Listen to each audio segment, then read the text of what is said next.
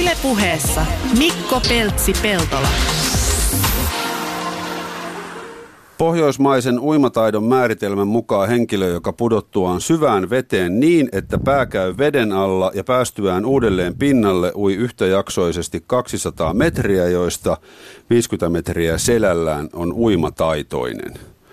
Kuulijat, osuuko? Onnistuuko? Oletteko uimataitoisia? Tämä on siis pohjoismainen uimataidon määritelmä. Meidän tämän päivän vierailta ainakin onnistuu. Eli Anne Hiltunen ja Tero Savolainen Suomen uimaopetus- ja hengenpelastusliitosta. Tervetuloa. Kiitos. Kiitos. Mistä toi on peräisin toi tommonen pohjoismainen uimataidon määritelmä? No se on vuonna 1996 niin pohjoismaiset hengenpelastusliitot kokoontu yhteen, ja se on itse asiassa siitä lähtien vuosittain kokoontuneet ja siellä on käyty keskustelua, että mikä olisi tällainen määritelmä Pohjoismaissa, jolla voitaisiin arvioida yhteisesti uimataitoa ja niin kuin lähtökohtaisesti sen jälkeen voitaisiin yhteistä tutkimustyötä tehdä sen pohjalta, että arvioitaisiin pohjoismaisittain, että minkälainen se uimataito sitten Pohjoismaissa yleisesti on. Ja sieltä se on syntynyt ja kyllä siinä niin kuin, siitä on ehkä kaksikin näkökulmaa. Me ei kumpikaan joutu silloin paikalla, niin ei oikein tiedetä, että mitkä ne ihan perimmäiset perusteet sille on näille matkoille ja määrille, mutta kyllä siinä on niin kuin näkökulmana on varmaan se, että kun uimarit pystyy suorittamaan tämän matkan ja pystyy siinä uidessaan pääsee pintaan ja pystyy uimaan ja kääntymään uidessaan selälle ja takaisin vatsalleen, niin on riittävän uimataitoinen niin kuin pelastuakseen näissä pohjoismaisissa olosuhteissa järvistä ja tällaisista lyhyistä matkoista. Niin toi ei terveelle ihmiselle, jolla on uimataito, niin toi ei kuulosta hirveän vaativalta. No ei. Et se on niin kuin standardi. No joo, kyllä se sitten tietysti, se on sitten taas tavallaan ehkä kumminkin, jos ei sitä uintia säännöllisesti harrasta, niin kyllä se sitten tietysti niin on jo vähän haastavampi tehtävä. Että sellainen, joka säännöllisesti ui ja harrastaa uintia ja liikkuu, niin varmastikin tuosta suoriutuu aika normaalisti. Mutta se, että mitä tuolla on niin pohjoismaisten kollegoiden kanssa keskustelu ja tutkimuksia onkin, niin välttämättä se itse uintimatka siinä ei välttämättä aina ole se haasteellisin tehtävä, vaan se, että kun pudotaan veteen, niin päästään takaisin pintaan ja pystytään sen jälkeen toimimaan niin kuin järkevästi ja lähtemään tekemään asioita, niin se on välillä ollut se haastava, missä sitten on tullut niin kuin tutkimustakin mukaan niin kuin ongelmia, että jotkut ei ole läpäissytkään sitä testiä. Mm. Niin kyllä kai, mulla on ainakin semmoinen käsitys, että jos osaa uida, niin sehän on laji, jota kun rauhassa tekee, niin sitä voi tehdä aika pitkään. Että se matka ei, että onko se 200 metriä vai 500 metriä, niin se ei uimataitoiselle, se on yhden tekevää. No joo, mutta pitää siinä sitten tavallaan olla semmoinen taloudellisuus ja pystyy sitten paremmin niin kuin uimaankin. Että kyllä niitä niin kuin näkee uimareitakin, jolla on sitten tavallaan kauhean energiankulutus siinä uinnessa, että jos miettii, että mulla on kuitenkin kilpauimarin tausta ja vaikka sinä ja minä lähdetään uimaan, niin se minun kilometrini versus ehkä sinulle, niin se voi niin kuin olla paljon haastavampaa kuin uidessa. Että tavallaan, että se pitää niin kuin se tekniikka. Sä oot ehtinyt saunoa ja syödä ilmatun maali. Mutta tavallaan taloudellinen uintikin, joo, niin sekin vaatii sitten se, että joo, pystyy uimaan sitten niin kuin hyvin. Ja muistan silloin, kun triatlon kärpänen puras, niin tätä uintia ruvettiin. Mä olin oikeastaan vapaa-uintia, sen tekniikkaa koskaan kukaan katsonut. Jaksoin uida 25 metriä ja oli sen jälkeen aivan piipussa. Toki kaikkia muita lajeja, selät, sammakot, koirat olisi mennyt vaikka kuinka pitkään. Ja sitten silloinen uimavalmentaja sanoi, että uin niin hitaasti, kun pystyt ja keskity siihen, että saat henkeä. Koska mun ongelma oli se, että mä en saanut henkeä vedettyä kunnolla. Niin silloinhan se loppuu kyllä se. Eikä mennyt kauaa, niin sitä pysty uimaan, että uinko mä nyt sitten puoli tuntia vai tunnin, niin ei väliä. Kyllä. Ja se hengittäminen varmaan on just se vedessäkin, että aika moni kuntouimari kun katsoo, niin pidättää sitä hengitystä siinä uidessa. Että ihan niin kuin urheillessakin hiihto, pyöräily, kaikki juoksu, niin se hengitysrytmi on yhtä lailla niin kuin tärkeä siinä uinnissakin, että Joo, ja lapsilla huomaa, että yritetään niin kuin pinnistää, ja mä huudan, että hengitä, pysähdy hetkeksi, hengitä, niin sitten taas jaksaa. No minkälainen on sitten kansalaisten uimataito? Jos pohjoismainen standardi on tuo, niin kuinka moni sen kykenee tekemään? No meillä on kahdenlaisia tutkimuksia, eli me 5 vuoden välein tutkitaan 6-luokkalaisten uimataitoa. Ja viimeisen tutkimuksen mukaan niin 76% 6-luokkalaisista Suomessa asuvista lapsista niin on uimataitoisia. Eli jos tuohon laittaa vaikka 8 lasta riviin, niin todennäköisesti siellä on 2 lasta joukossa, jotka on heikko uimataitoisia tai uimataidottomia. Tälleen yksinkertaisesti ajateltuna. No mistä se johtuu? Se voi kuulostaa näin pieneltä määrältä, mutta sitten jos otetaan kaikki lapset, niin niitä on aika monta tuhatta niitä lapsia, jotka ei läpäisi. No niin, no sitä voidaan miettiä, että sitä on niin kuin aina yksi ikäluokka on 60 000 lasta, niin siellä on prosentti uimataidottomia lapsia ja sitten se loput on heikko uimataitoisia. Mm. Se johtuu oikeastaan, niin kuin, mitä me ollaan seurattu ja tässä duunissa päässyt katselemaan, niin on oikeastaan siitä, että siellä on niitä paikkakuntia, missä ei ole uimahalleja, ja jos ne on vielä vähän tuolla pohjoisemmassa, niin kesäisinkin vedet voi olla aika viileitä, eli mahdollisuudet päästä uimaan aika niin kuin minimaaliset. Ja se taas sitten aiheuttaa sen, että koulut ei välttämättä järjestä sitä uiniopetusta samoilla resursseilla kuin ehkä jossain paikkakunnilla, missä on uimahallit. Plus sitten vielä ehkä kolmantena asiana on sitten tietysti vanhempien rooli siinä uimataidon opettamisessa, että tietty määrä vanhempia, taitaa nyt 20 vuoden aikana, mitä näitä tutkimuksia on ollut, niin se taitaa olla aika vakio, että tietty määrä vanhempia ei niin kuin, tavallaan ota ehkä karkeasti sanottuna vastuuta sitä oman lastensa uimataidon opettamisesta. Eivätkä mahdollista sitä viemällä lapsia uimaan tai uimarannalle. Niin kyllä kai uimataito on muutakin kuin pelkkä yksi liikuntalaji, mikä on keholle ja mielelle hyvää. Kyllähän se voi kai jonkunnäköisen yleissivistyksen piiriin laittaa. Joo, kyllä. Tämmöisten elämän perustaitojen. No kyllä sitä aika niin kuin monessakin paikassa sitä sanotaan, monen muunkin sulla kuin meidän sulla sanotaan kansalaistaidoksi. Että niin. Kyllä se niin kuin pitäisi olla yksi niitä perustaitoja, mitä lapset oppii tässä pyöräily ja muun liikkumisen ohella. Niin ja hiihtomies tietysti aina nostaa. Kyllä. Minkälaista on teidän työ? Te Suomen uimaopetus- ja hengenpelastusliitossa olette tietenkin huolestuneita, jos joku ei opi uimaa. Minkälaista se teidän käytännön duuni on? Niin, no mä toimin enempi tuossa hengenpelastuksen parissa ja kouluttelen tai koordinoin enempi sit uininvalvoja ja rantapelastajakouluttajia tänne ympäri Suomea ja vähän kisatoimintaakin siinä ohessa, mutta se ihan yhtä lailla se uimataito niin kun nousee sielläkin hengenpelastuksenkin puolella, että se on kuitenkin se ensimmäinen henkeä pelastava taito, on uimataito, että sä pystyt uimaan ja sitten tarvittaessa myös pelastaakin sen toisen sieltä, kun sulla on se uimataito hallussa, niin pystyy sitten toimimaan vedessä oikein. Onko hengenpelastustilanteet, onko ne yleensä semmoisia, että pelastetaanko yleensä niitä, jotka ei osaa uida vai niitä, jotka osaa uida ja on käynyt jotain? No ei, ne on aika erilaisia tilanteita, mitä niin kuin voi tapahtua vedessä, että ne voi tapahtua just niin kuin yllättäen, että ihan täysin uimataitoinenkin voi niin kuin hätääntyä veden varassa ja että yksinkertaisilla keinoilla, että just se niin kuin sanoin, että se uimataito ja niin kuin Terokin tuossa just hienosti puhui sitä, että kun siinä uimataidon määritelmässäkin niin kuin tipahdetaan sinne veden varaan, että vaikka olet veneilemässä ja sä yhtäkkiä kaatuukin vene, niin sä osaat ehkä toimia oikein ja et hätäänny siinä ensimmäisenä. Toki siinä on tärkeää aina, kun veneilemässä ollaan, niin olisi ne pelastusliivit vielä päällä siinä, että ei tapahdu näitä hukkumisia. Ja me puhutaan vielä sitten niin kuin, että kun ihminen hukkuu, niin se voi tapahtua hiljaa. Että ei ole niinkään semmoinen elokuvamainen, että siellä välttämättä tulee sitä apua huutoa ja muuta, että se voi näyttää, ihminen voi näyttää siltä, että sukeltaa ja että meilläkin on kerätty näitä läheltä piti tilanteita, niin muistaakseni sielläkin oli semmoinen tarina, että joku istui ihan kivellä ja katteli, kun kaveri ui siinä ja ei ollut minkäänlaisia niin kuin hätääntymisen merkkejä siellä, että se vaan ajatteli, että se sukeltelee siinä ja yhtäkkiä ei tullutkaan kaveri enää pintaan, niin joutuikin sitten niin kuin pelastushommiin, mutta että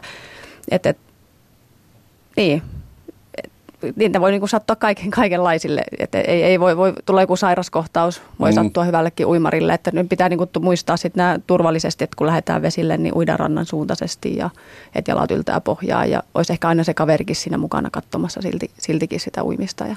No kuinka tärkeänä sä näet, että tämän perusuimataidon, joka mielletään kansalaistaidoksi, että hengenpelastustaidot olisi myös hallinnassa? No todella tärkeänä ja nyt ollaankin tuossa Teron kanssa työstetty tähän opetussuunnitelmaankin mukaan vähän, että siellä on myös näitä pelastautumistaitoja ja kyllä siellä mun mielestä aika hyvin 5-6-luokilla taitaa niin kuin olla, että tuleekin näitä pelastautumistaitoja ja harjoitellaan sitä kaverin pelastamista ja että tärkeitä taitoja, että osaa sitten toimia oikein veden varassa. Niin, oliko se niin, että uinti on nyt ainoa asia, mikä on tuossa opetussuunnitelmassa kirjattuna niin kuin liikunnallisesti? Joo, kyllä se näin on, että opetussuunnitelma uudistui tässä pari vuotta sitten ja siellä tehtiin liikunnan tavoitteet uusiksi ja uimataito on ainoa niin kuin ehkä tällainen laji, mikä siellä on merkitty, että enää siellä ei muita lajeja nimillä ole.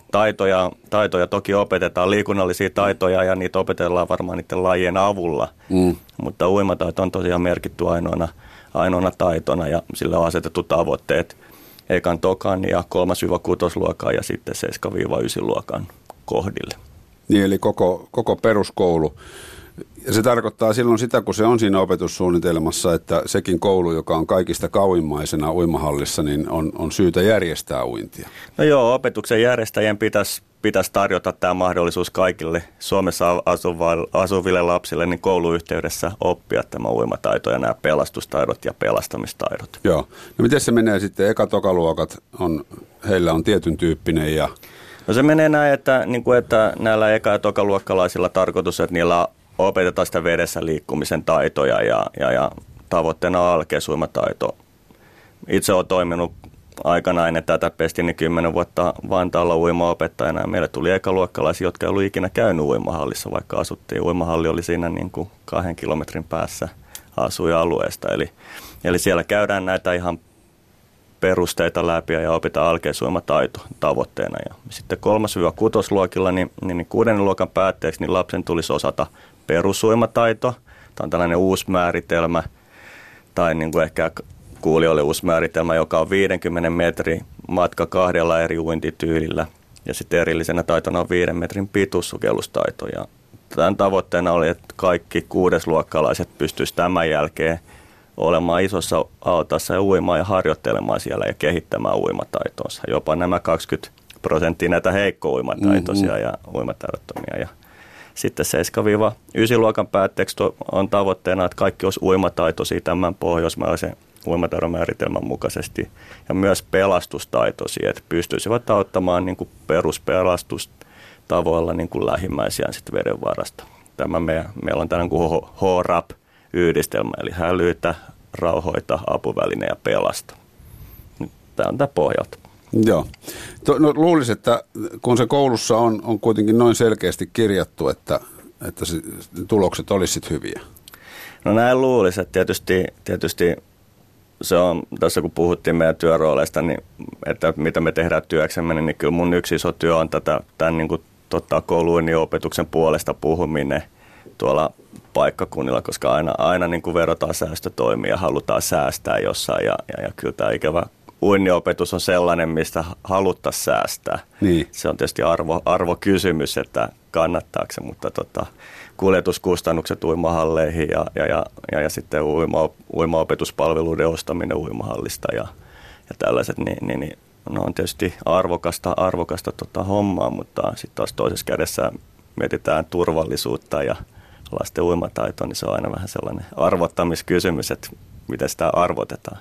Niin joo, kuljetuskustannukset maksaa, oppilaat pitää roudata sinne bussilla. Mä oon nähnyt tuosta, roudataan Helsingissä kilometrin päästä uimahalliin bussilla, vaikka voisi kuvitella, että lumettomaan aikaan sinne voisi mennä jollain muullakin välineellä. Niin. Sehän kyllä maksaa. Niin, se on tietysti aina vähän järjestelykysymys, että miten asiat järjestelee niin ja liikkuu. Et se tietysti aiheuttaa sen, että tietysti toinen, missä on haasteita, niin on tietysti se tuntimäärät, niitä ei ole kirjattu mihinkään, että paljon sitä uimaopetusta tulisi järjestää, että näihin tavoitteisiin päästään. Ja siinä on tietysti välillä tuolla kunnissa on näkemykset ehkä erilaiset, että yhdellä tunnilla voidaankin selvitä, saada opetettua ne asiat, mihin ehkä sitten pääsääntöisesti menee meidän suosituksen mukaan 6 tuntia lukukaudessa. Joo. No ei sekään paljolta kuulosta. Niin ja sitten jos miettii, että vaikka se onkin siellä opetussuunnitelmassa, niin myös se vanhempien rooli nousee tässä. Että ihan yhtä lailla, kun sä koulussa saat niitä läksyjä, niin myös se vanhempienkin on niin kuin hyvä käyttää siellä uimahallissa. Että ei siellä varsinaisesti tarvitse lähteä opettaa, mutta vaikka vaan se lapsikin on siellä veden äärellä ja liikkuu siellä, niin se oppii siinä ihan huomaamattaankin niitä taitoja. Ja sitten niin kuin kesällä nyt, kesän kynnyksellä, niin kunnat, uimahallit tarjoaa tosi paljon uimakouluja, että kun Tero sanoi, että on ollut Vantaalla, niin mä oon taas tuolta Savon sydämestä kotoisin, niin mä oon ollut Juankoskella aika monena vuonna, niin pitänyt ihan rantauimakouluja, että siellä on Kuopio lähin, missä on halli, mitä se on 60-80 kilsaa, ja kunta tarjosi siellä lapsille niin kuin ilmaiset uimakoulut, niin sehän on niin kuin ihan mahtava. Niin on, joo, kyllä. Mutta siis 60-80 kilometriä lähempään uimahalliin. No mä ymmärrän kyllä, että se rehtori saattaa raapia pikkusen päälakeaan, että tästä kun vuokrataan tuosta bussia ja kuljetetaan oppilaita, niin maksaahan se. Maksaa. Mutta onhan se ihan tajuttoman hieno taito. Mä nyt olen tietysti aina osannut uida, mikään tietysti ole, vaan jotenkin se pienenä on sen verran rampattu uimahallissa ja ensin vanhempien kanssa ja sitten koulun kanssa ja sitten yksin, kun sai mennä, että niin kuin aina nauttinut tavallaan siitä, niin en mä voisi kuvitellakaan niin kuin elämää ilman uimataitoa. Sehän niin kuin kuuluu johonkin sinne hamaan menneisyyteen sotien aikaan, kun ei ollut, niin tuntuisi tosi oudolta. Niinpä. Ja varmaan nyt tällainen isänäkin, niin kuin miettiä, että miten omat lapset sitten niin kuin oppii uimaan ja että sitä kautta niin kuin myös pohtia sitä. Ja sitä kauttahan se tulee, kun se lapsikin osaa uida, niin se luottaa siihen, että ne pärjää siellä vedessä. Niin ja siinähän on oma lehmä myös ojassa, että jos on kesällä rannalla makoilee, niin ei tarvitse olla ihan niin sähikäisenä koko ajan katsomassa, kun luottaa siihen, että ne osaa uida. Kyllä. Ja lapsethan rakastaa vedessä peuhaamista. Kyllä. Ja sitten jos miettii, että jos on niin kuin jossakin mökillä tai muuta, niin tätä vesiturvallisuutta sillä, että jos siellä on uimataidoton lapsi tai ei ole tietoinen, että miten se oma lapsi osaa uida, niin lapselle on hyvä laittaa vaikka pelastusliivit päälle, kun se touhua siinä veden äärellä. Niin jos se sattuu sieltä laiturilta tipahtaa tai tulee jotakin yllättävää, niin se löytyy sitten helposti sieltä veden pinnalta sitten. Niin ja nykypelastusliivit on aika. No me voidaan pelastusliiveistä puhua tänään vielä myöhemmin, mutta olen sanomassa sitä, että nehän on vallan mukavia päällä. Yle Puheessa Mikko Peltsi-Peltola. Ja vieraana tänään Anne Hiltunen ja Tero Savolainen Suomen uimaopetus- ja hengenpelastusliitosta. Nyt vietetään uimataitoviikkoa. Hyvää uimataitoviikkoa vaan. Mitä se kaikkea käsittää? No, uimataitoviikko, tämä on jo 19 vuosi, kun tätä viikkoa järjestetään ja tämä on tässä vuosien saatossa aina ollut vähän eri muodoissa ja ollaan erilaisia tavoitteita ollut, mutta että ehkä tämä tässä mun aikana, kun mä oon tässä ollut ja uuden toiminnanjohtajan kanssa, niin ollaan haluttu viedä tätä sellaiselle tasolle, että me halutaan tuoda esille sitä uimataidon tärkeyttä jo tuolla varhaisiässä, eli me ollaan tehty materiaaleja päiväkodeille ja alakouluille, että niitä käytäisiin siellä jo koulutuntien yhteydessä läpi ja tutustuttaisiin siihen uimataitoon myös niin kuin sen keskustelun pohjalta. Toki toivotaan, että käytäisiin myös uimassakin sit siltä pohjalta, että innostuttaisiin lapset ja kävisi se vanhempia, että mennään sitä enää uimaan. Ja halutaan tuoda sitä uimataidon tärkeyttä esille, koska rantakausi tässä lähestyy, on jo alkanutkin täällä etelässä, että täällä on jo uimarannat täynnä porukkaa niin halutaan tuoda myös sitä turvallisuusnäkemystä, että kyllä rannalla ja vesistössä liikuttaessa niin se uimataito on se perustaito, mikä tulee olla.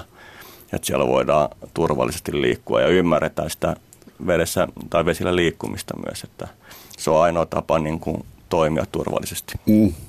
Tuossa voi semmoistakin yhteistyötä miettiä. Tiedän yhden perheen, jonka vanhemmat ei voi viedä lastaan uimaan, niin sitä on sitten kaverien vanhemmat kyllä kiitettävästi roudanneet, että ottaa tavallaan muutkin mukaan. Kyllä. Kyllä sehän on, se on yksi tavallaan, näin mekin olemme aikanaan tehneet omien lastemme kanssa, että kyllä me sitten otettiin niitä lapsia mukaan sinne, joilla ei ollut mahdollista ehkä kaikki ymmärrän myös sen kulman, että kaikille vanhemmille se vesi ei ole sellainen mukava ja turvallinen elementti, tai uimahallissa oleminen ei ole ehkä hyvä paikka olla jostain syystä, että se on ihan ymmärrettävää. Saunomaan toisten kanssa ja kävelemään. On sitä sukkanukkaa lattialla. Ja... Niin, se on kellä mikäkin syy, mutta niin. Sitten toki pitää aina niin niitä lapsia on aina hyvä ottaa mukaan, ja ne kyllä... Lapset oppii toisiltaan, että se niin kuin, kun annetaan mahdollisuus, niin kyllä ne kaikki kehittyy siellä altaassa ja oppii sen taidon, kun vaan antaa mahdollisuuden. Niin ja uimataidon lisäksi sehän on sitä niin kuin veteen tutustumista noilla pienillä, että kunhan ne, sehän on ihan sama, että mitä ne siellä tekee, kunhan peuhaavat vedessä. Oppivat vähän niin kuin vahingossa. Kyllä, ja kun ei se tarvitse, kun siinä on se elementtinä vesi jo, niin se ei tarvitse sinne enää mitään hirveästi niin kuin leluja tai muuta tekemistä, että se vesi jo kiehtoo niin paljon sitä lasta, niin se riittää jo siihen. Että kun aina joskus itsekin miettii tälle uimaopettajana, että ei vitsi, että mitäs nyt tehtäisiin tuolla vedessä, mutta sitten niinku huomaa, kun siinä on hetki vapaata aikaa, niin nehän leikkii jo itse siellä ja sukeltelee ja menee siellä niinku aika vauhdikkaastikin siinä vedessä, niin se ei välttämättä aina tarvitse mitään kummallista. Mm. Onko muuten se bambunen lasso vielä, mitä käytetty joskus uimaopetukseen, niin onko semmoinen metodi vielä käytössä? No kyllä niitä altaiden reunalla löytyy edelleen, ja tietysti itsekin sitä on aikanaan käyttänyt, ja sitä voi käyttää oikein ja sitä voi käyttää väärin. Että oikein käytettynä niin se on niin kuin, se mahdollistaa ja luo sen turvallisen ilmapiirin uida isossa altaassa. Mutta sitten väärin käytettynä niin se voi niin kuin tuntua siitä uimarista, kun ulkoilutettaisiin sitä altaan reunaa tai revittäisiin altaan reunaa pitkin. Et se ei välttämättä sitten ehkä ole enää niin mukava kokemus. Ja tämä täytyy sanoa, että kyllä niin kuin kuuntelee noita oma ikäluokkani vanhempia ikäluokkia, niin kyllä sieltä on aikamoisia traumaja välillä siitä uinniopetuksesta, koulujen uinniopetuksesta jäänyt siltä pohjalta, että niitä on niitä välineitä siellä käytetty väärin. Niin, tuossa juuri kollega Ali Jahangiri kertoi, että hänet on Teheranissa pudotettu uima-altaaseen vaan. No, pidetty kädestä kiinni ja pudotettu noin ja alkaa pojat uida. Joo. Eikä vaikuttanut ollenkaan traumaattiselta. Että. Mutta ei ehkä meidän nykymetodien. Miten sitä uimaopetusta, miten sitä niin kuin oikeaoppisesti nykykasvatusten mukaan tehdään? No kyllähän se niin kuin... Kyllä se tavallaan mun mielestä se opetus on mennyt ihan samalla kuin kouluopetuskin on kehittynyt tässä niin kuin vuosikymmeniä saatossa. Että mä oon näitä 70-luvun alun lapsia, niin ehkä kyllä silloin välillä tuli se, että opettaja opetti ja ne, jotka ei oppinut, niin oli tyhmiä. Kyllä se ehkä on kääntynyt sit niin kuin se opetusnäkökulma siihen, että opettaja opettaa ja ne, jotka ei opi, niin opettaja on tyhmä. Että opettaja pitää miettiä, että kuinka se voisi opettaa asiat paremmin ja sillä lailla, että jokainen siinä ryhmässä oppisi. Eli huomioidaan tavallaan ne yksilölliset haasteet ja tavallaan se kehittymiskäyrä siinä oppimisessa. Et kumminkin uimaoppiminen on se, että se on kuin lasi vettä, että se vaatii sitä vettä sinne täyttyäkseen ja sitten kun se lasi on täynnä, niin uimataito on opittu ja jollain se lasi on alun perin jo vähän enemmän täynnä ja jollain vähän vähemmän täynnä. Ja sitten niitä asioita pitää opettaa siellä järjestyksessä. Eikö aika usein koulujen uimaopetus tapahdu hallin henkilökunnan puolesta? Kyllä. Ei niinkään se oma koulun opettaja. Harvemmin. Niin se riippuu vähän tietysti paikkakunnista, mutta pääsääntöisesti siellä on kyllä koulutetut uimaopettajat opettamassa. Onko uinnin suhteen semmoista trendiä havaittavissa, kun meillä on aikuisväestössäkin ihmisiä, jotka ei osaa uida tai heidän uimatekniikassaan olisi paljonkin hiottavaa, niin tämmöistä suuntautumista, että aikuiset kävis uimakouluissa. Ystäväni, joka on hiihtovalmentaja, niin käy jatkuvasti semmoisia 3-40-vuotiaita pariskuntia, jotka soittaa, että opeta mut hiihtämään tai meidät hiihtämään. Eikö toi voisi toimia uinnissa ihan samalla tavalla, että aikuinenkin voisi mennä uimakouluun, jos ei taitoa ole?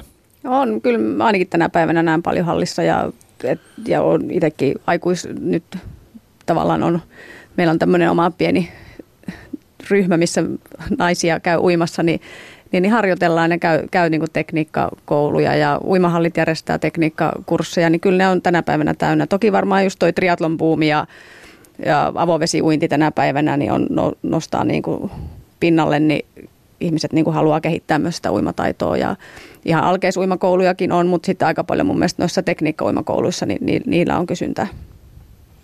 Kyllä joo, ja alkeisuimaopetuksen puolelta niin kyllä se on ollut tässä viimeisen 10 vuoden aikana, niin se aikuiset uimataidottomat on uskaltanut tulla ulos kaapeista niin. ja uskaltanut myöntää sen, niin kuin, että on heikko uimataito, sitä uimataidottomia lähteä kehittämään. Uimataito on monestakin syystä, joko sen takia, että voivat käydä lastensa kanssa uimassa tai sitten, että pääsevät etelän rannoilla niin sinne altaalle uimaan tai sitten Välimereen. Että ne on ehkä ne motivaatiot. Paljon se semmoiselta perusaikuiselta, joka on terve ja ehkä harrastaa jotain liikuntaa, niin kauas se vie, että se oppii uimaan, jos ei sitä uimataitoa ole ollenkaan? No se on ehkä, mun mielestä se on ensimmäinen niin kuin iso steppi on pään sisällä tapahtuva juttu. Että yleensä se riippuu vähän siitä taustoista, että yleensä jos on niin kuin vesipelkoinen, että on jostain syystä traumatisoitunut siitä, että se voi olla tapahtunut joku onnettomuus tai vastaava, jonka takia on pelästynyt niin paljon, että pelkää hukkuvansa aina, kun menee veteen tai veden lähelle, niin se voi olla yksi syy. Tai sitten vanhemmat on pelotellut vesihiisillä aikanaan niin pahasti, että inhoa vettä ihan niin kuin syystä tai toisesta tosi vahvasti. Joo. Niin, nämä on ehkä ne ensimmäiset stepit, minkä yli pitää päästä tavallaan siihen, että ymmärretään nämä asiat ja tajutaan, että niiden kanssa voi elää ja ne ehkä pyyhitään ne pois pöydältä niin sanotusti. Niin. Sen jälkeen alkaa sitten ehkä sellainen se harjoittelu ja se on loppupeleissä on ihan samaa harjoittelua, on se sitten lapsi tai aikuinen. Että sun pitää heittäytyä veteen ja tehdä niitä niin kuin sählätä siellä ja kerätä kokemuksia tosi paljon, että mihin sä voit peilata sitä oppimista. Ja siellä pitää välillä vetää vähän ne vettä nenää ja sylkeä niitä pois ja tavallaan kestää ne myös ne pettymykset siitä, että mitä lapsi ehkä huomaamatta on edes tajuu niitä, kun se tuo menee ja viuhtoo ja paukkuu. Et kyllä se uimaoppimisen sitten se jana on ihan samanlainen loppupeleissä, mutta ehkä se iso juttu on siellä pääkopassa, että pitää heittäytyä siihen oppimiseen. Ja sen jälkeen kaikki on ihan mahdollista mun mielestä. Heittäytyykö ihmiset? Tietysti jos ne tulee vapaaehtoisesti uimakurssille, niin silloin on jo tahto. Kyllä ne sitten joo se on varmasti, että kyllä ne heittäytyy, mutta kyllä mäkin olen tuolla kun on välillä ollut yksityisoppilaita ja ollaan joututtu, pääsääntöistähän ne tapahtuu sillä, jos ollaan ihan uimataidottomia, niin ne on niin kuin uimahallin aukioloa ja ulkopuolella tapahtuvia. Mm. Ja yhden kerran oltiin yhden naisen kanssa tuossa yhdessä uimahallissa, niin ensimmäinen kommentti hänellä oli, että tosi kiva, että ollaan ihan toisessa uimahallissa pois hänen asualueelta, että ei tule ketään tuttuja. Että mä olin, että okei. Sitten istuttiin vaan siihen altaan reunalla ja hän ei niin kuin itsenäisesti halunnut mennä sinne terapia-altaaseen tekemään mitään niin kauan, kun kaikki oli lähtenyt pois sieltä. Ja sitten me vaan juteltiin, että hei, että ei sun otsassa lue, että olen uimataidoton. Ei kukaan tiedä, että sä oot uimataidoton, jos sä kävelet tuossa vedessä ja oot. Ja niinhän kaikki muutkin täällä altaalla tekee. Mutta se on niin kuin jotenkin se tavallaan pinttynyt siihen olemukseen ja mieleen se ajatusmaailma, että se muka näkyisi läpi siitä olemuksesta, että mä en osaa tehdä näitä ja häpeä sitä tavallaan sitä heikkoutta lainausmerkeissä. Niin siihen sen niin kuin ylipääseminen oli niin kuin se iso juttu, mitä me keskusteltiin ja käytiin. Et siinä tuli vähän sellainen, että onko mä tässä niin kuin psykologikin tämän kaiken muun lisäksi. Mutta kyllä varmaan tuollaisessa tapauksessa oot. Kyllä. Sitten tietysti uintitekniikan puolella niin seurannut noita Annenkin oppilaita, niin kyllä sielläkin sitten tavallaan on sielläkin haasteita, että halutaan oppia tekniikkaa, mutta jos se tekniikka ei ihan niin kuin heti menekään niin kuin perille, niin siinä on sitten vähän aina kestettävää henkisesti ja ylipäästävää, että vitsi, tämä on vaikeaa.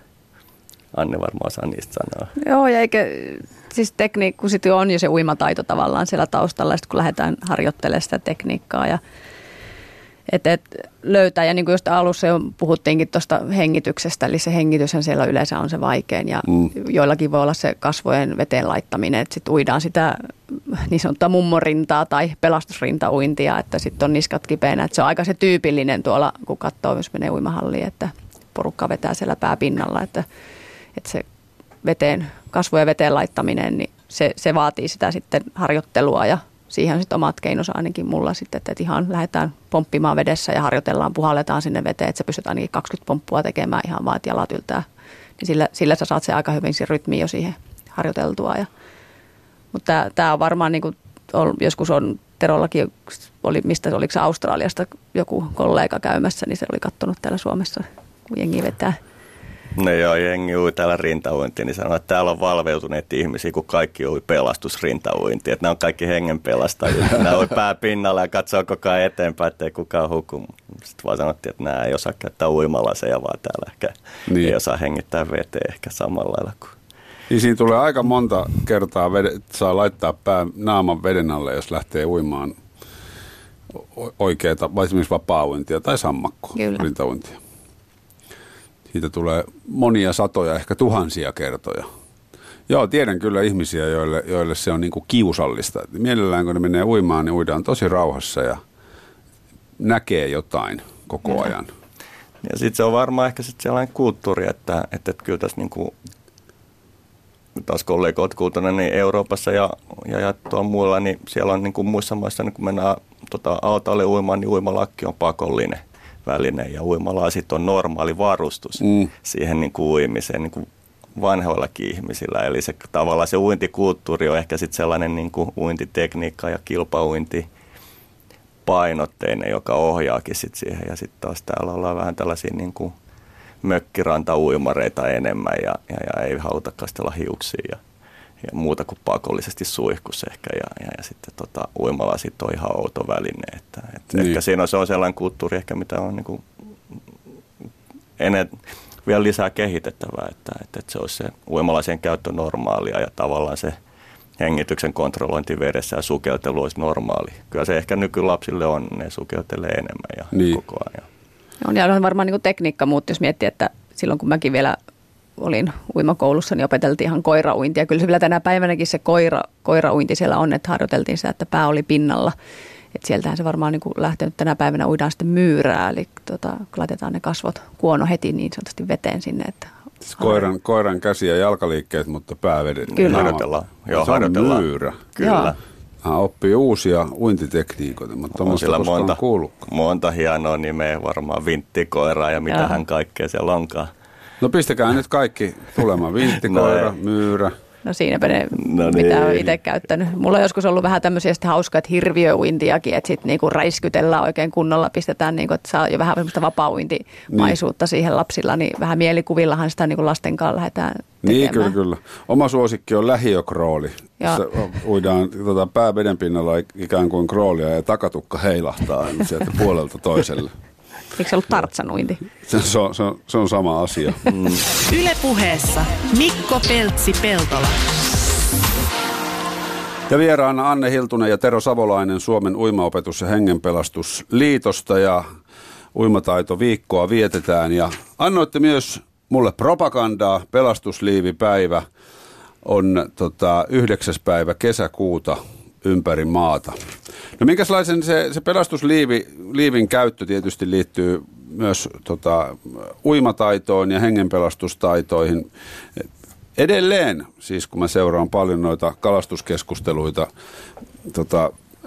Facebookissa ja muualla, niin näkee kuvia, missä on hieno kala saatu, ollaan veneessä ja pelastusliivejä ei ole mailla eikä halmeilla. Ja joskus se keskustelu sieltä aina putkahtaa, niin tämä tämmöinen teille varmaan hyvinkin tuttu lause, että kun olen tässä 40 vuotta kotijärvellä kulkenut ja verkoilla ollut ja kalastellut, niin en ole vielä hukkunut, niin en ole liivejä tarvinnut kunnes eräänä päivänä. Minkälaisia pelastusliivin käyttäjiä olemme? No.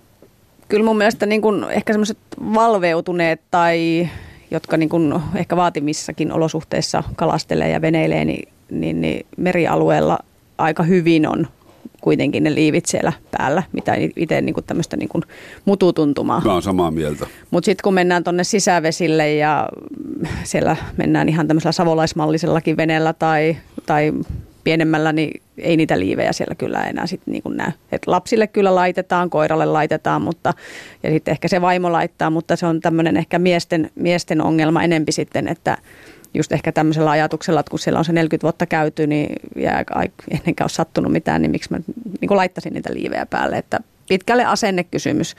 Ja vaikka niin kuin puhuttiinkin tuosta uimataidosta ja kyllä mä osaan uida, että en mä tarvii pelastusliiveä. Mutta entäs sitten, jos siellä sattuukin, että sä tipahat sieltä veneestä ja sulla meneekin taju, niin eipä se uimataito siinä vaiheessa enää hirveästi auta sitten, että ne pelastusliivit on sitten ne, jotka pitää sut niin kuin pinnalla. Ja pelastusliiveissä sitten on niin kuin se ero, että on ne kelluntaliivit, mitä mä niin kuin käyttäisin enemmän vesihiihdossa, melonnassa, ehkä tämmöisessä vähän vesisporttisissa lajeissa, suppaillessakin jopa. Ja et ne ei niin kuin käännä sitä henkilöä siellä vedessä sinne hengitysteitä pintaa. Sitten pelastusliivit on yleensä ne oranssin väriset ja ne sitten kääntää sen henkilön oikeaan asentoon. Mutta se asenneongelma on niinku siellä suurin, mikä meitä niinku varsinkin suomalaisia miehiä vaivaa. Miksi suomalainen mies on sellainen? No kertokaa, mulla on 2 miestä tässä, että mikä siellä voi olla se. No siis mä ajattelen sen niin, että jos mä menen vesille, niin mä haluan olla siellä täysin stressittömästi. Mä haluan, että mulla on mukavaa ja mä nautin siitä, mitä mä nyt siellä ikinä teenkin. Yleensä se on kalastusta, mutta käymme siellä muutenkin. Niin kyllä mulla olisi jonkunnäköinen stressi päällä, jos mulla ei olisi tietoa siitä, että mitä tahansa käy, niin mulla on liivit ja mä pysyn pinnalla. Hmm. Se tuntuisi jotenkin ikävältä lähteä sinne, että koko ajan takaraivossa kolkuttaisiin, että entäs jos? Niin, puuttuuko sieltä sitten joltain se entäs jos -ajattelu? Että kyllähän me yleensä ihmiset ajatellaan ehkä niin, että ei minulle satu mitään. Sillä ajatuksellahan me mennään, kun ei ole ennenkään sattunut. Että se varmaan niin kuin on siinä taustalla sitten. Hmm. Niin, kyllä tämä, mä kanssa näen, että kyllä tämä tällainen niin kuin kulttuurikysymys on, joka on periytynyt ja siihen niin kuin se vaatii kyllä niin kuin aikansa siihen, että tulevat sukupolvet, ehkä se on normaali se liivien käyttäminen niille ja se pysyy sitten, se jatkuu sitten läpi elämän. Että se on ihan samalla lailla ehkä, kun miettii uimataidonkin kohdalla, mun mielestä piti jo aikaisemmin sanoa, että ennen 70-lukua ei ollut, kun ei ollut uimahalleja, niin ei ollut uintikulttuuria. Ei ollut ympärivuotista uintikulttuuria, se vaikutti niin kuin uimataitoisuuteen. Ihan, se oli paljon heikompi, mutta sitten kun tuli uimahallit 70-luvulla aika laajastikin ympäri Suomea, niin syntyi uintikulttuuri ja uinnin harrastaminen oli osa niin kuin elämää, ja joka paranti sitten tavallaan toista uimataitoisuutta esille. Et ei sitä ennen niin kuin uimataidollakaan ollut mitään merkitystä. Katso johonkin Pohjois-Suomeen, niin 20% suomalaisista yli 60-vuotiaista naisista on uimataitoisia, niin se kertoo jotenkin vähän sitä ajatusmaailmaa. Ja kyllä mä näen, että tässä pelastusliiviasiassakin on vähän sama, että se on niin kuin vasta se on tullut ja se kehittyy tässä niin kuin vuosikymmeniä aikana, mutta se vaatii niin kuin aikansa. Ja ehkä nämä nykyiset sukupolvet, jotka on käyttänyt ja meitä nuoremmat, niin on käyttänyt pelastusliiviä ihan lapsesta pitäen, niin se jatkuu ehkä läpi elämä. Mm.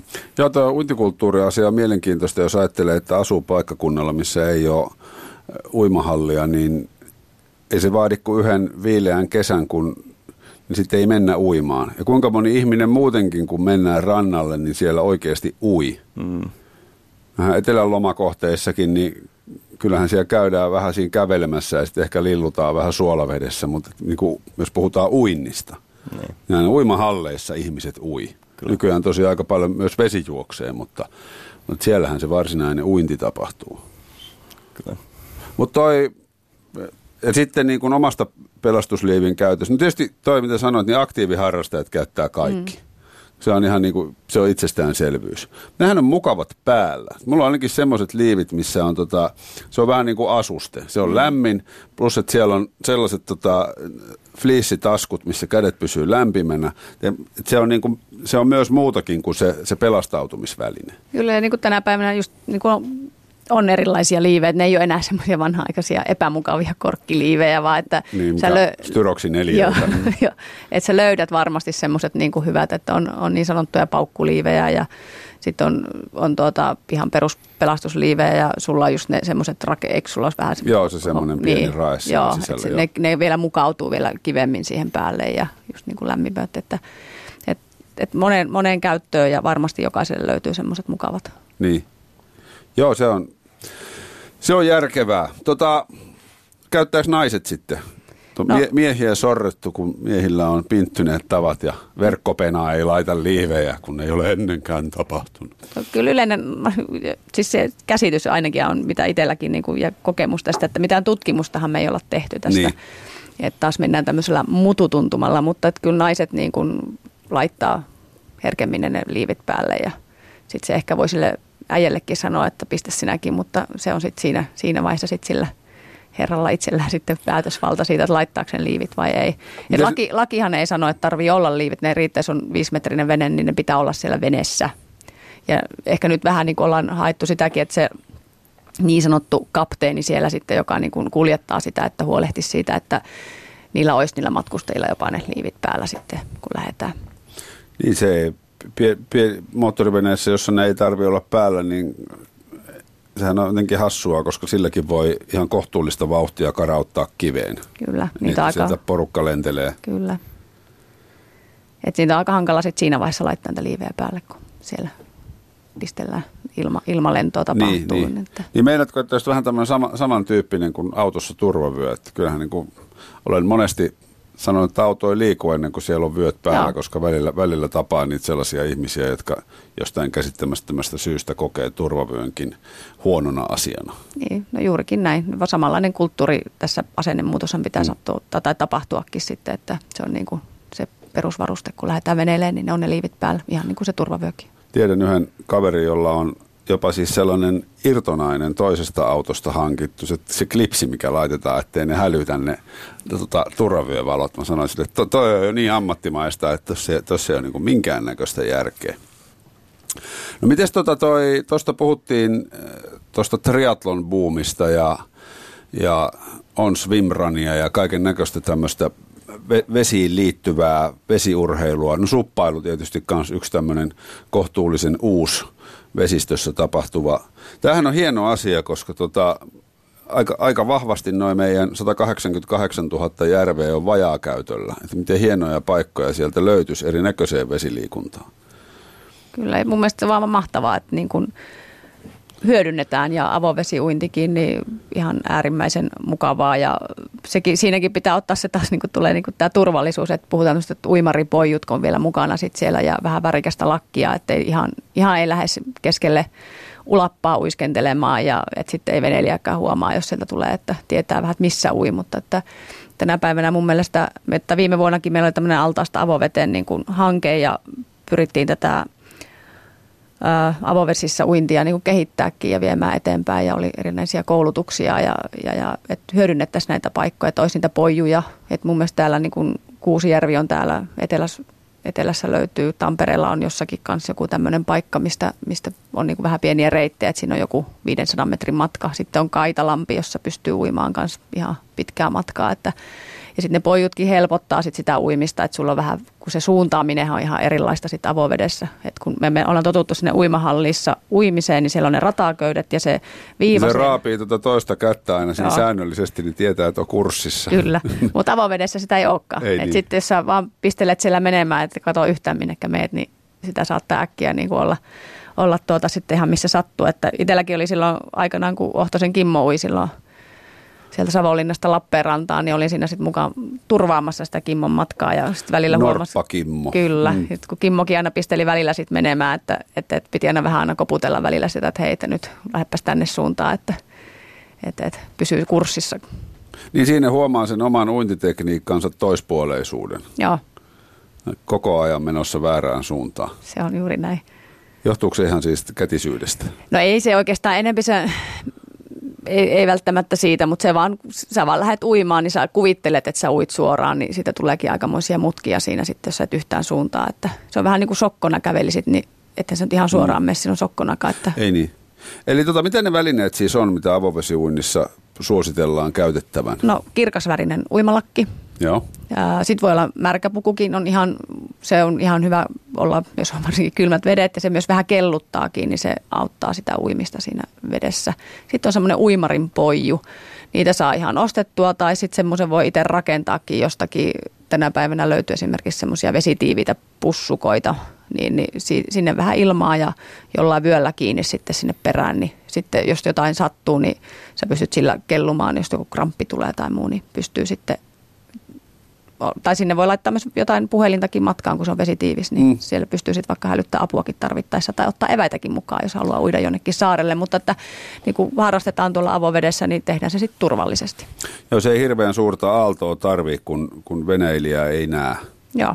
Se on ainakin mikä itseä avovesiuinnissa kaikista eniten jännittää, just että kun joku karauttaa jollain pikkuveneellä niskaan. No näinpä, niin sen takia se näkyvyys on siinä, että sitten kun ihan kostaa noita uimaripojuja, niitä on just tämmöisiä oikein pinkkiä ja kirkkaavärisiä, että ne varmasti näkyy.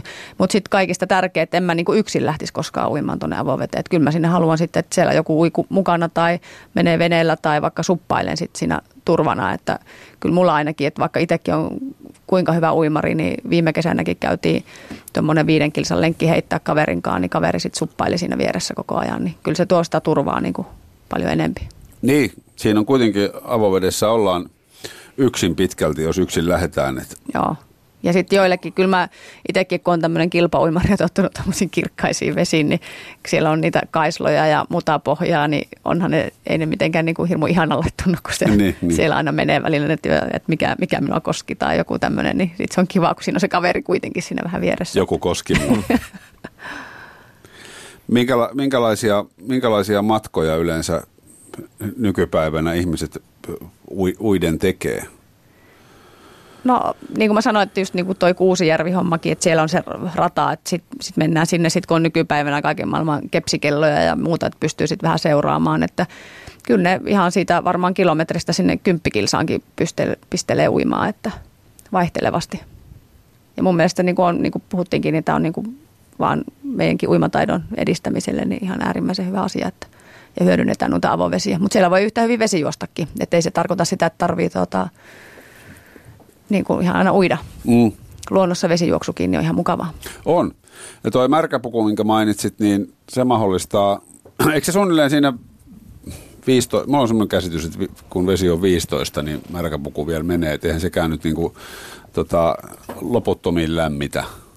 No ei, tavallaan se on se alku, kun sä meet sinne sen märkäpupunkaan, niin sehän se hetki on siinä kylmää, mutta kyllä se sitten, kun se, tavallaan se vesi pysyy siinä ihon ja sen märkäpupun välillä, niin se, kyllä se lämmittää aika hyvin sitten siinä sen hetken. Mutta että, ja toki kun sä uit siinä koko ajan, niin tavallaan se niin sanotusti hikoilee siellä, mutta että lämmin siinäkin tulee sitten.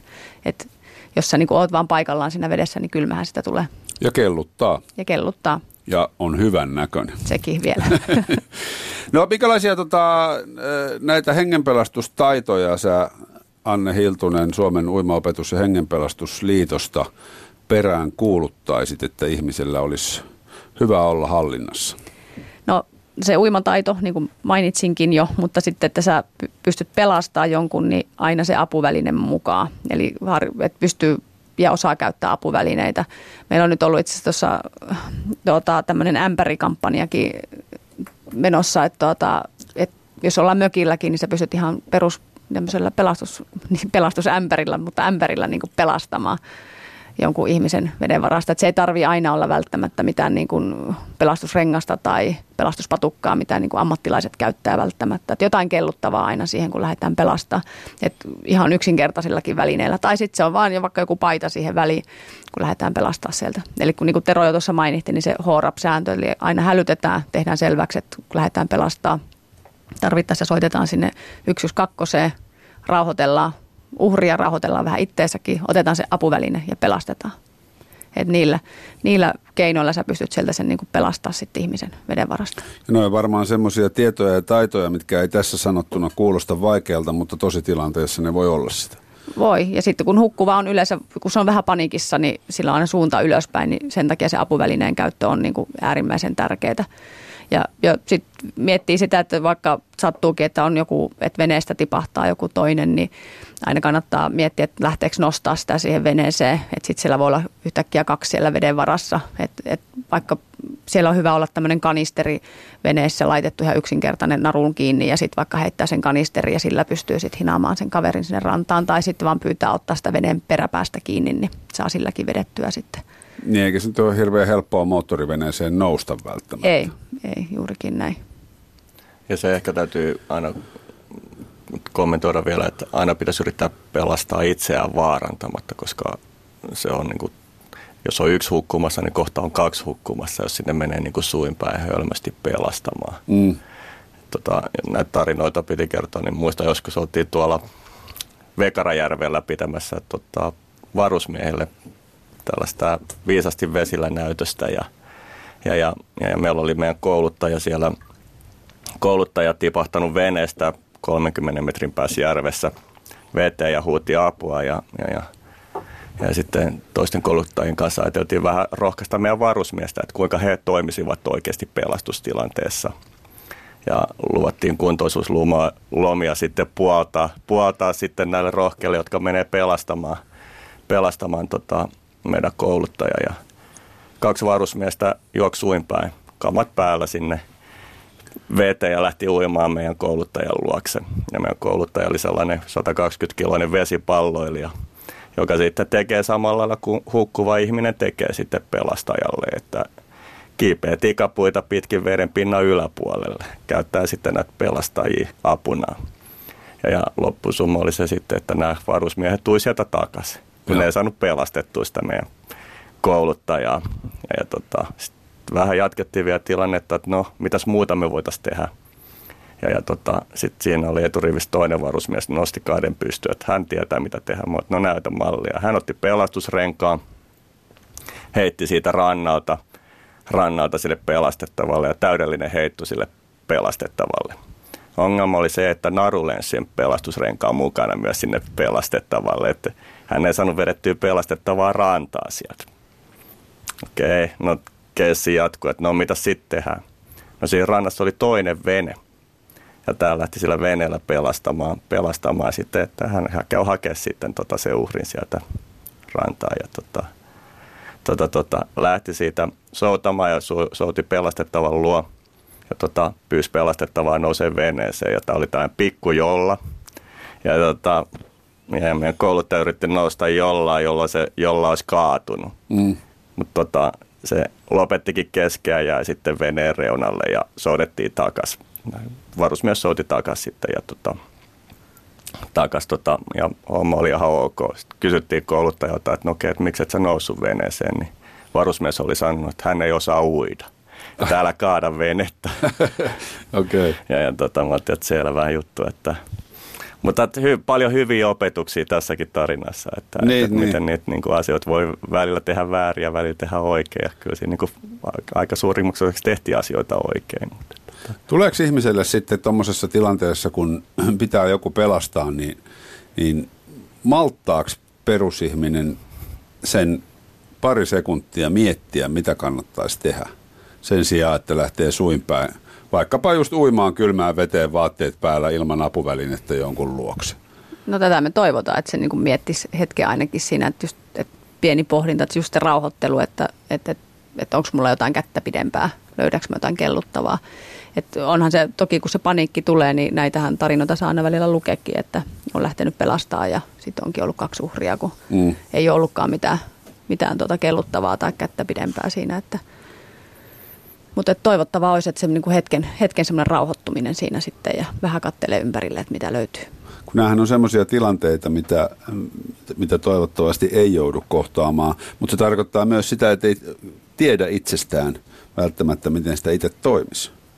No näinpä. Kun ei voi oikein harjoitellakaan tosi tilannetta. Niin, mutta näitähän voi esimerkiksi nyt kesää tulossa, niin kellä mökkiranta on, niin esimerkiksi lastenkikkaan, niin on hyvä harjoitella näitä tilanteita. Ja niin kuin puhuin tuosta kanisterista, että se on niin kuin hyvä sinne vaikka laiturin nokkaan, että vähän narua ja kanisterin vähän vettä ja sitä heittelee sinne veteen ja saa lapset kiskoa toisiaan sieltä veden varasta, niin se on ihan tosi hauskaa ja kivaa tekemistä sinne mökilläkin ja tulee harjoiteltua sitten näitä pelastustaitoja. Niin, että se käytännön asia olisi kuitenkin hallinnassa ja toivoisi sitten, että jos joskus joutuu tositilanteeseen, niin osaisi myös silloin toimia.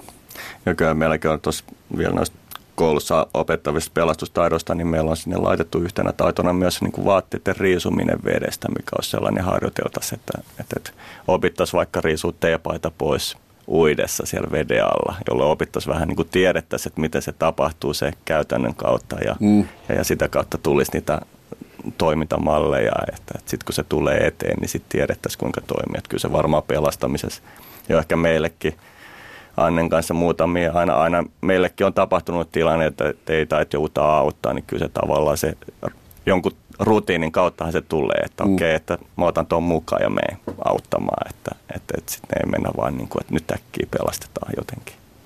Niin se on aika raskasta uida vaatteet päällä. Harvemmin tulee sitäkin kokeiltua, mutta...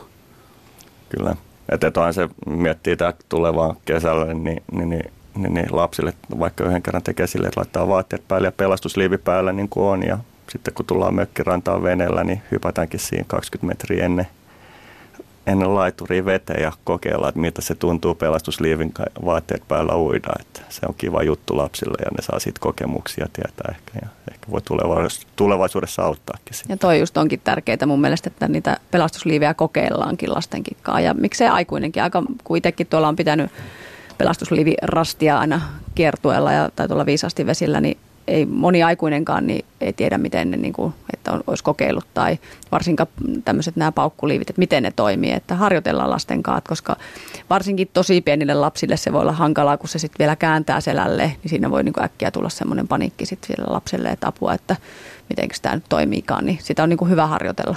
Ja ne paukkuliivitkin on aina just, pitää muistaa niistäkin, että se huoltaminen on tärkeää ja niistä, nekin on niin kuin hyvä testata ja kokeilla, että toimii ja joskus vaikka ihan hypätäkin, koska se, jos sä sinne veden varaan menet, niin siinä menee se kuitenkin 50 sekuntia ennen kuin ne paukkuliivitkin tavallaan täyttyy siellä, kun siellä on se niin sanottu sokeripala, joka täyttyessä ja sitten se puhkaisee sen patruunan sieltä ja sitten se täyttyy, niin siinä menee kuitenkin hetki, kun joskus itsekin, kun aina on tuolla testailu ja kokeilu, niin aina tuntuu, että apua toimiksi nämä nyt ollenkaan. Et tulee jo itsellekin semmoinen pieni pelko, mutta sieltä ne vaan aina sitten poksahtelu. Niin siitä syystä mä oon esimerkiksi ruvennut käyttämään muita kuin paukkuliivejä, koska mä oon vähän huithapeli tekemään huoltohommia. Sitten mä aina mietityttää juurikin toi sama. Onko nämä automaatit, onko se manuaali? Joo. Sitten kun se kajahtaa, niin jotenkin turvallisempi, että on se tietty materiaali siellä sisällä, jonka tietää kelluttavan. Oli siihen vaihdettu patruunat tai ei. Näinpä. Ja mä oon ymmärtänyt, että myös ammattipiireissä on joissain ainakin siirrytty pois paukkuliiveistä just. Onhan siinä riskinsä toki. On. Ja joku tutkimus olikin, että sitten esimerkiksi ihan niin kuin tämmöisillä kylmillä ilmoilla niin ei ehkä välttämättä toimikaan niin hyvin. Niin. Nyt kuulkaa, kiitoksia Tero Savolainen ja Anne Hiltunen Suomen uimaopetus- ja hengenpelastusliitosta, kun kävitte kylässä. Ja minkälainen uintikesä teille on tulossa? No hyvä, ainakin kelit on nyt tällä hetkellä ihan upeat, että todella hyvä. Toivon, että pääsen läträämään paljon tuolla luonnonvesissäkin.